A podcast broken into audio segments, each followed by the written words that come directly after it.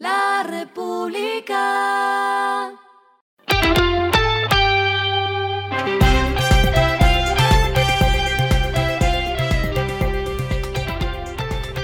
Esto es lo que debes saber al comenzar la semana. Los indicadores arrancan el lunes así, el dólar cerró en 4.849.65 pesos, bajó 4.25 pesos. El euro cerró en 5.126.08 pesos, bajó 26.82 pesos. El petróleo Brent se cotizó en 76 dólares el barril. La carga de café se vende a 2.130.000 pesos y en la bolsa de Nueva York se cotiza a 2.45 dólares. Las movidas del fin de semana fueron. El Grupo de Energía Bogotá, el GEB, anunció su proyecto de distribución de utilidades de 2022 que será puesto a consideración de la Asamblea General de Accionistas, que se realizará el próximo 29 de marzo en Bogotá.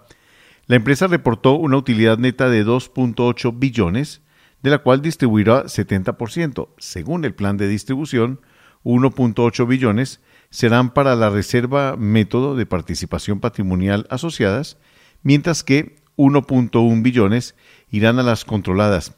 La reserva ocasional, en cambio, tendrá 124.011 millones y la destinada a proyectos de expansión y crecimiento, 22.830 millones. El proyecto dejará un saldo a disposición de la Asamblea de 2 billones. Ecopetrol confirmó que el jueves 30 de marzo celebrará su nueva Asamblea General de Accionistas en Bogotá. Esta será la última presidida por Felipe Bayón, quien estará al frente de la empresa hasta el viernes 31 de marzo de este año. Entre el orden y agenda establecida para la Asamblea está la elección de los miembros de la Junta Directiva para lo que resta del periodo 2021-2025, un tema que ya se había anticipado la semana pasada con la renuncia de Carlos Gustavo Cano, miembro de la Junta. Nokia anunció sus planes para cambiar su identidad de marca por primera vez en casi 60 años con un nuevo logotipo, ya que el fabricante de equipos de telecomunicaciones se enfoca en un crecimiento agresivo. El nuevo logotipo consta de cinco formas diferentes que forman la palabra Nokia. El icono color azul del antiguo logotipo se eliminó por una gama de colores según el uso. Lo clave del fin de semana. La reforma a la salud recibió varios reparos y críticas al interior del gobierno por el alto costo fiscal que tendría. Los ministros que pronunciaron su desacuerdo a la reforma de Carolina Corcho fueron Cecilia López, ministra de Agricultura, Alejandro Gaviria, de Educación, y José Antonio Campo, de la cartera de Hacienda. Según ellos, no se tuvo en cuenta el marco fiscal del mediano plazo y los costos de la reforma podrían superar los 90 billones. La alcaldía de Bogotá descartó hacer cambios en el pico y placa para mejorar la calidad del aire.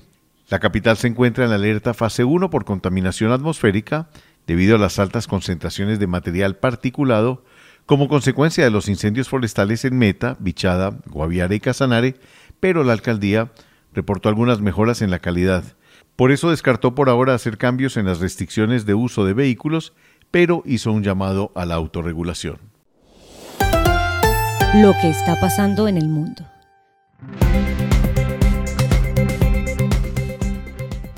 El Reino Unido está a punto de llegar a un acuerdo sobre el Brexit con la Unión Europea para hacer frente a los trastornos comerciales y políticos en Irlanda del Norte, según dijo el viceprimer ministro británico Dominic Raab. La oposición mexicana llevó a cabo protestas en varias ciudades del país en contra de una polémica reforma electoral promovida por el presidente Andrés Manuel López Obrador que asegura pone en riesgo las elecciones generales del 2024.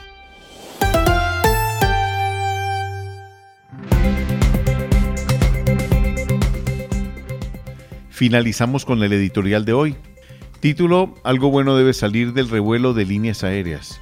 Sumario, Colombia es el único mercado de la región en donde los grandes jugadores aéreos compiten sin denuncias de monopolios y el único ganador de la pelea por viva debe ser el consumidor.